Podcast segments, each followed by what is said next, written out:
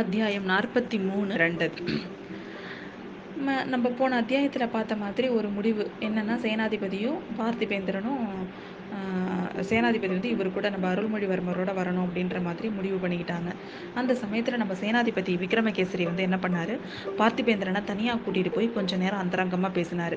அதுக்கப்புறம் தன்னோட வந்திருந்த படை வீரர்களுக்கு தனித்தனியாக நிறைய கட்டளைகள் எல்லாம் விட்டார். பார்த்திபேந்திரன் உடனே இளவரசர்கிட்ட விடை பெற்று அவன் கிளம்புறான். ஐயா நான் வந்த காரியம் நிறைவேறாமல் வெறுங்கையோடவே திரும்புகிறேன் இதுக்காக கரிகாலர் என்னை ரொம்பவும் கோவிச்சுக்க போகிறாரு ஆனாலும் நான் என்ன செய்யறது? நீங்கள் பிடிவாதமாக இருக்கிறீங்க. அப்படின்னு அவன் சொல்கிறான் இளவரசர் அவ்வளோ அவசரமாக போகணுமா? நீங்களும் சேனாதிபதி சேனாதிபதியோட தொண்டைமான தொண்டைமானார் வரைக்கும் வந்துட்டு போகக்கூடாதா அப்படின்னு கேட்குறாரு அந்த பாதகத்துக்கு நான் உடந்தையா இருக்க மாட்டேன். நான் வந்த கப்பல் திருக்கோணமலையில நிற்கிது அங்க போய் நான் கப்பல் ஏறி கூடிய சீக்கிரம் நான் காஞ்சிக்கு போகணும். கரிகாலர்கிட்ட நான் நடந்தது எல்லாத்தையும் சொல்லணும் அப்படின்னு சொல்றான் பார்த்திபேந்திரன்.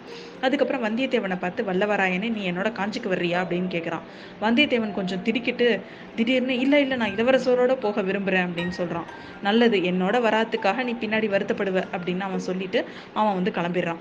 சேனாதிபதியோட கட்டளைப்படி அவ அவனோட இன்னும் சில வீரர்களும் கிளம்பி போகிறாங்க வந்தியத்தேவன் ஆழ்வார்க்கடியான் கிட்ட வந்து இந்த பல்லவன் என்ன பொருளில் இதை சொல்கிறான் அவனோட வராதுக்காக நான் வருத்தப்படுவேன்னு சொல்கிறான் உங்களுக்கு ஏதாவது தெரியுதா? அப்படின்னு கேட்குறான் சேனாதிபதியும் அவனும் ஏதோ கலந்து பேசி சூழ்ச்சி செஞ்சுருக்காங்கன்னு நான் நினைக்கிறேன். அதோட விவரம் என்னதுன்னு கொஞ்சம் சீக்கிரத்தில் தெரியும். உண்மையில இப்போ சொல்லணும்னா இப்போ ஏற்பட்டிருக்கிற சங்கடத்துக்கு மூல காரணமே இந்த கொடும்பாளூர் கிழவர் தான். அப்படின்னு சொல்றான் ஆழ்வார்க்கடியான். அது எப்படி இவர் என்ன பண்ணியிருக்க முடியும் அப்படின்னு கேட்குறான் எல்லாம் அவரோட வேலை தான் அவரோட குடும்ப பொண்ணு ஒருத்தி பழையாறையில் வளர்றாள் அது உனக்கு தெரியும்ல? அந்த பொண்ணை இளவரசருக்கு கல்யாணம் பண்ணி கொடுத்து இலங்கை அரசரா இவருக்கு முடிசூட்டி விடணும்னு இந்த சேனாதிபதிக்கு ஆசை. புத்த குருக்கள்களை வச்சு இலங்கை கிரீடத்தை அழிக்கும்படி ஏவியவர் இவர்தான். இவரோட முயற்சியை ரகசியமா வச்சிருக்கவாவது தெரிஞ்சதா இவருக்கு? அதுவும் இல்லை. செய்தி தஞ்சைக்கு தெரிஞ்சிருச்சு. அதனால தான் முதன் மந்திரி அனிருத்தர் இலங்கைக்கு வந்தாரு. என்னையும் இளவரசர்கிட்ட அனுப்பி வச்சாரு.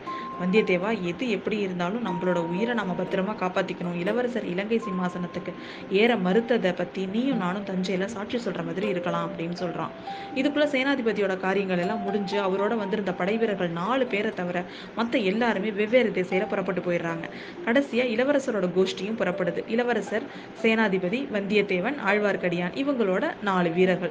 இவங்க நாலு இவங்க எல்லாரும் உயர்ந்த ஜாதி குதிரையில மீது ஏறி வடதிசை நோக்கி புறப்படுறாங்க. இவங்களை பின்தொடர்ந்து பூங்குழலி ஏறி இருந்த யானை ஜாம் ஜாம்னு கம்பீரமா நடந்து வந்துச்சு. பூங்குழலி தவிர அந்த யானை மீது யானை பகன் ஒருவன் மட்டும்தான் இருந்தான். கொஞ்ச தூரம் ராஜபாட்டை வழியாக அவங்க போகிறாங்க ஆனால் பார்த்தீங்கன்னா ராஜபாட்டையில அவங்க பிரயாணம் செய்கிறது ரொம்ப சுலபமாகவே இல்லைங்க. எங்கே பார்த்தாலும் ஜனக்கூட்டம் இளவரசர் வழியில் வராருன்னு எப்படியோ ஜனங்களுக்கெல்லாம் தெரிஞ்சிருந்தது. இலங்கை தீவு தீவோட வடப்பகுதியில் அப்போலாம் தமிழர்களே அதிகமாக இருந்தாங்க. அதனால் அங்கங்கே ஜனங்கள் கும்பல் கும்பலாக நின்று இளவரசர் அருள்மொழிவர்மர் வா வாழ்க சேனாதிபதி கொடும்பாளூர் வேளாளர் வாழ்க அப்படின்னு கோஷம் போட்டுக்கிட்டே போனாங்க. சில இடங்களில் பார்த்தீங்கன்னா குதிரைகளை சூழ்ந்துட்டு அவங்க பின்னாடியே வரவும் ஆரம்பிச்சிட்டாங்க. இளவரசர் வந்து சேனாதிபதியோட யோசிச்சு முடிவு பண்ணி இனிமேல் நம்ம ராஜபாட்டையில் போனால் நம்மளோட பிரயாணம் ரொம்ப டிலே ஆகும். அதனால நம்ம என்ன பண்ணுவோம்? காட்டு வழியா போகலாம் அப்படின்னு முடிவு பண்றாங்க. காட்டு வழியில பொதுவாகவே நல்ல பாதை கிடையாது. இயற்கை இடையூறுகள்லாம் இருந்ததுனால அவங்களால ரொம்ப வேகமாக போக முடியல. கொஞ்சம் தூரம் போனதுமே பார்த்தீங்கன்னா ஒரு தாமரை குளம் ஒன்று இருந்துச்சு. அந்த கரைக்கிட்ட வந்ததுமே ஒரு பெரிய ஜன கும்பல் நிற்கிறது தெரிஞ்சுது. இவங்களை பார்த்த உடனே அந்த ஜன கும்பல் வந்து தாரை தப்பட்டை கொம்பு பேரிகை இந்த மாதிரி வாத்தியங்களால் பெரும் முழக்கம். இது என்ன? நான் கொஞ்சம் இருங்க நான் போய் அவங்கள யார் என்னன்னு பார்த்துட்டு வரேன் அப்படின்னு சேனாதிபதி வந்து குதிரையை தட்டிட்டு முன்னாடி போகிறாரு கொஞ்ச நேரத்துக்குலாம் திரும்பி வந்து இளவரசரே இந்த வழி நீங்கள் வர்றது எப்படியோ பக்கத்து கிராமங்களுக்கெல்லாம் தெரிஞ்சிருக்கு.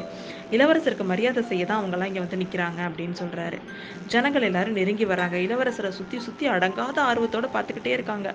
பல வகையான ஜெயகோஷம். அதில் முக்கியமான ஜெயகோஷம் என்ன தெரியுமா? ஈழத்து அரசர் அருள்மொழிவர்மர் வாழ்க அப்படிங்கிறது தான். இளவரசர் முகத்தில் புன்னகை. இதுக்கு எதுக்காக நீங்கள் எனக்கு இப்போ இல அரசு பட்டம் க- கட்டுறீங்க அப்படின்னு அந்த மக்களை பார்த்து கேட்குறாரு அவங்க எல்லாரும் பெரிய சொல்றாங்க பணிவா. அரசரே பன்னெண்டு காலம் ரொம்ப வருஷமா இந்த ஈழ நாட்டுக்கு வந்து நிலையான அரசு இல்லை. பொன்னியின் செல்வர் ஈழ நாட்டு மன்னராகணும் அப்படிங்கிறது எங்களோட கோரிக்கை. இந்த நாட்டில் வாழற எல்லா ஜனங்களோட விருப்பமும் அதுதான். தமிழர்கள் சிங்களவர்கள் சைவர்கள் பௌத்தர்கள் துறவிகள் இவங்க எல்லாரும் இதுதான் விரும்புறாங்க அப்படின்னு அவர் சொல்றாரு. இளவரசரும் அவங்க- இளவரசருக்கும் அவங்களை சேர்ந்தவங்களுக்கும் நாங்கள் விருந்து அளிக்க விரும்புகிறோம் அதுக்கு ஏற்பாடு செஞ்சுருக்கோம். நீங்கள் விருந்தை ஏற்றுக்காமல் போக போகக்கூடாது அப்படின்னு எல்லாரும் ரொம்ப அவரை வற்புறுத்துறாங்க. அதனால் அவரால் அதுக்கு மேலே கிளம்ப முடியல. விருந்து முடிச்சதுக்கு அப்புறம் தான் கிளம்ப முடியுது. அவருக்கு அதனால் ரொம்ப நேரமாகுது. இளவரசருக்கு இந்த மாதிரி உபசாரங்கள்லாம் நடந்துட்டு இருக்கிற சமயத்தில் பார்த்தீங்கன்னா நம்ம ஆழ்வார்க்கடியானும் வந்தியத்தேவனும் கொஞ்சம் தனியாக பேசிட்டு இருக்காங்க தம்பி பாத்தியா? அதெல்லாம் அந்த சேனாதிபதியோட சூழ்ச்சின்னு தெரியலையா? முன்னாடியே அவசரமாக செய்தி அனுப்பி இந்த உபச்சாரங்கள்லாம் ஏற்பாடு பண்ணியிருக்காரு. சேனாதிபதியோட ஏற்பாடு தான் இதுன்னு ஓரளவுக்கு தெரியுது. ஆனால் இந்த சூழ்ச்சியோட நோக்கம் என்னன்னு புரியலையே அப்படிங்கிறான். இதை ம உனக்கு புரியலையா? இந்த தீவில் இருக்கிற மக்கள்லாம் சொல்கிறத கேட்டு இளவரசர் மனசு மாறலாம். அது ஒரு விஷயம். இன்னொன்று ஒன்று நம்மளோட பிரயாணத்தை அவர் வந்து தடை பண்ணிகிட்டே இருக்கிறாரு. அதாவது இதை நேரம் கழிக்கிறாரு அப்படின்னு சொல்கிறாரு தாமதப்படுத்துறாரு அப்படின்னு. பிரயாணத்தை தாமதப்படுத்துறதுனால என்ன பலனை எதிர்பார்க்குறாரு? என்னன்னு புரியல. அதுவும் சீக்கிரம் தெரிஞ்சிடும் அப்படின்னு ரெண்டு பேரும் பேசிட்டு இருக்கிறாங்க. வந்தியத்தேவன் வந்து இளவரசரோட முகத்தை பார்க்குறான். அவருக்கு அப்படியே எள்ளும் கொள்ளும் வெடிக்குது. சாதாரணமாக ஆத்திரமா வார்த்தை பேசும்போது கூட அவரோட முகம் வந்து இவ்வளோ கோபமாக அவன் பார்த்ததே இல்லை. புருவங்கள் நெறிக்க அப்படியே கண்கள் ஆழ்ந்த சிந்தனையோடு அவர் கோபமாக உட்காந்துருந்தார் அந்த சமயத்தில் நம்ம பூங்குழலி பார்த்தீங்கன்னா ஒரு தாமரை குளத்துக்கு பக்கத்தில் போய் தனியாக உட்காந்துருக்கா அவள் சிந்தனையில் இருக்கா. அவள் எதிர்பார்த்த மாதிரி இந்த பிரயாணம் அமையவே இல்லை. அவள் வந்து இளவரசரோட தனியாக பிரயாணம் பண்ணலாம் அப்படின்னு நினச்சிட்டு இருந்தா. ஆனால் பார்த்தீங்கன்னா நடக்கிறது வேற மாதிரி இருக்கிறதுனால அவளுக்கு ரொம்ப அஹ், இதுவா வருது. இளவரசருக்கு கொண்டு போய் நம்ம எதிரிட்ட ஒப்படைச்ச பழி மட்டும்தான் நமக்கு வரும். இதுக்கு இதுக்கு நம்ம ஒருத்தவங்களுக்கும் தெரியாம அப்படியே ஓடிடலாம் அப்படின்லாம் அவள் யோசிச்சுட்டு இருக்கா. ச்சே இது என்னது இது? இந்த நெஞ்சில் உள்ள தீ என்னைக்கு தான் வந்து அடங்கும்னு தெரியல.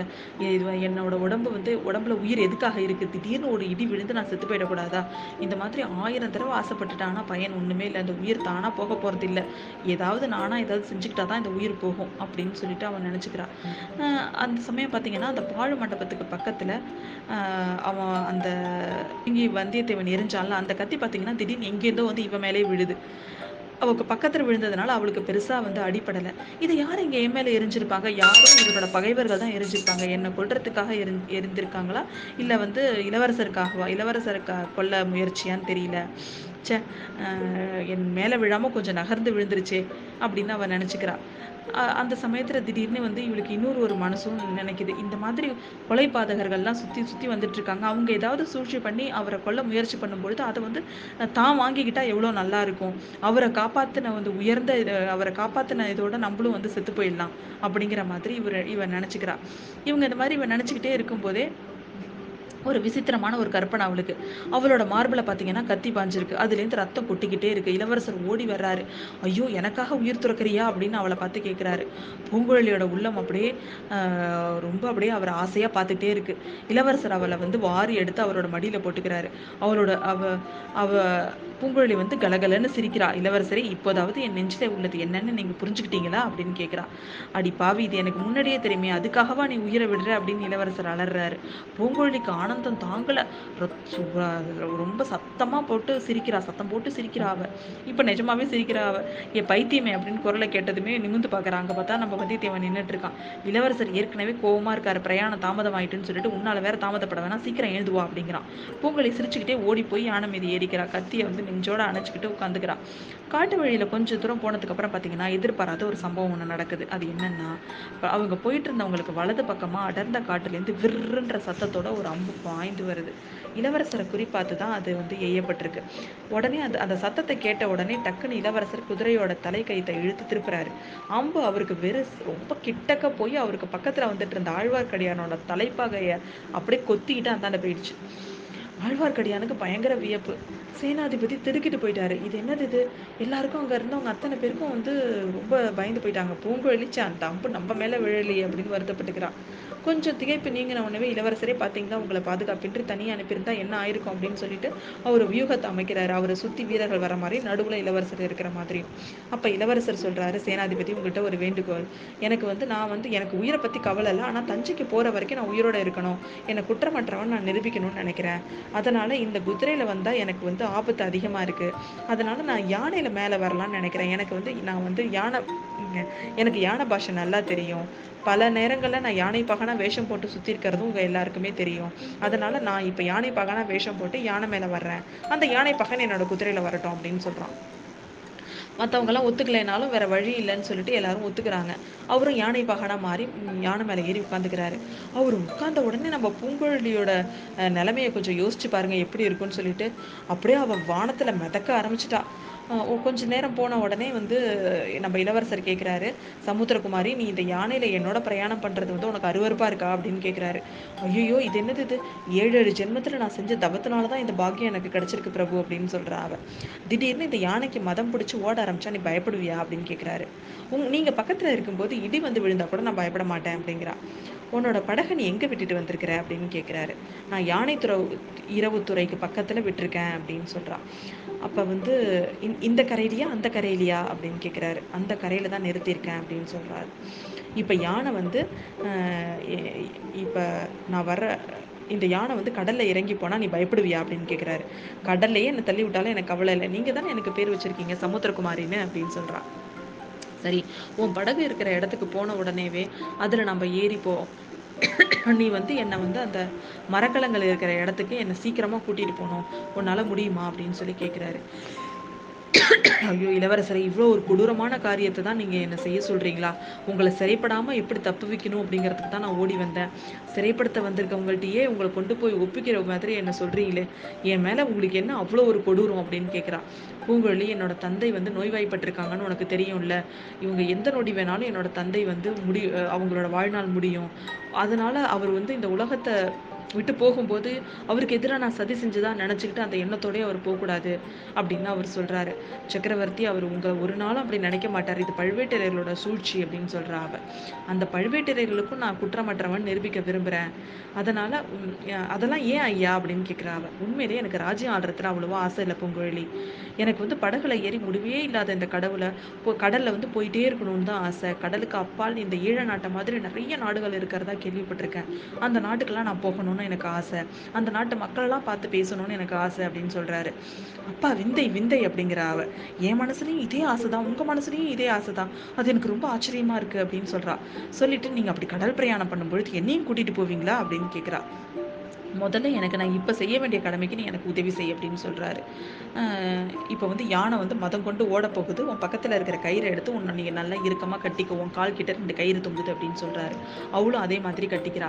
கொஞ்ச நேரத்தில் என்ன பண்ணுறாரு இளவரசர் யானையோட காது கிட்ட குனிஞ்சு எதேதோ சொல்கிறாரு அதுக்கிட்ட எதேதோ தடவி கொடுக்குறாரு. எதேதோ சிறு சைகைகள்லாம் யானைக்கிட்ட செய்கிறாரு கொஞ்ச நேரம் தாங்க. நடை வந்து வேகமாக நடக்க ஆரம்பித்த யானை ஓட்டமாக ஓடுச்சு. துதிக்கையை தூக்கிக்கிட்டு பயங்கரமான பிளிரல் வேலை. அப்படியே சூறாவளி சுழண்டு அடிக்கிற மாதிரி மரங்கள்லாம் அப்படியே மிதிச்சுக்கிட்டு வேகமா ஓடுது. இதை பார்த்த உடனே அங்க இருக்கிற வீரர்களுக்கெல்லாம் ஒண்ணுமே புரியல. சேனாதிபதி என்னது இது? என்ன ஒரு விபரீதம்? இந்த யானைக்கு மதம் பிடிச்சிருச்சே? அப்படின்னு இவங்க எல்லாரும் சொல்லிக்கிட்டே இருக்கும்போதே பாத்தீங்கன்னா ஒரு பூங்குழலி கண்ணை இறுக்கமாக முடிக்கிறா ஏதோ சுழல் அடி அகப்பட்டுக்கிட்ட மாதிரி அவளுக்கு இருது கொஞ்ச நேரத்துல எல்லாமே அவங்க யானை இரவுத்துறைக்கு போயிடுறாங்க. அந்த இலங்கை தீவோட கீழ்ப்புறம் அதாவது இலங்கையோட கீழ்ப்புற கடலும் மேல்புற கடலும் ஒன்றா சேரு சேர்ற அந்த இடம் இந்த யானை இரவுத்துறை இந்த இந்த இடத்த பத்தி முன்னாடி நம்ம சொல்லியிருக்கோம். அந்த இடத்துக்கு இந்த யானை வந்து எ- வந்து அப்படியே அந்த கடல்லையும் இறங்க ஆரம்பிக்குது. அதுக்கப்புறம் என்ன நடக்குது என்ன அப்படிங்கிறத அடுத்த அத்தியாயத்தில் பார்ப்போம்.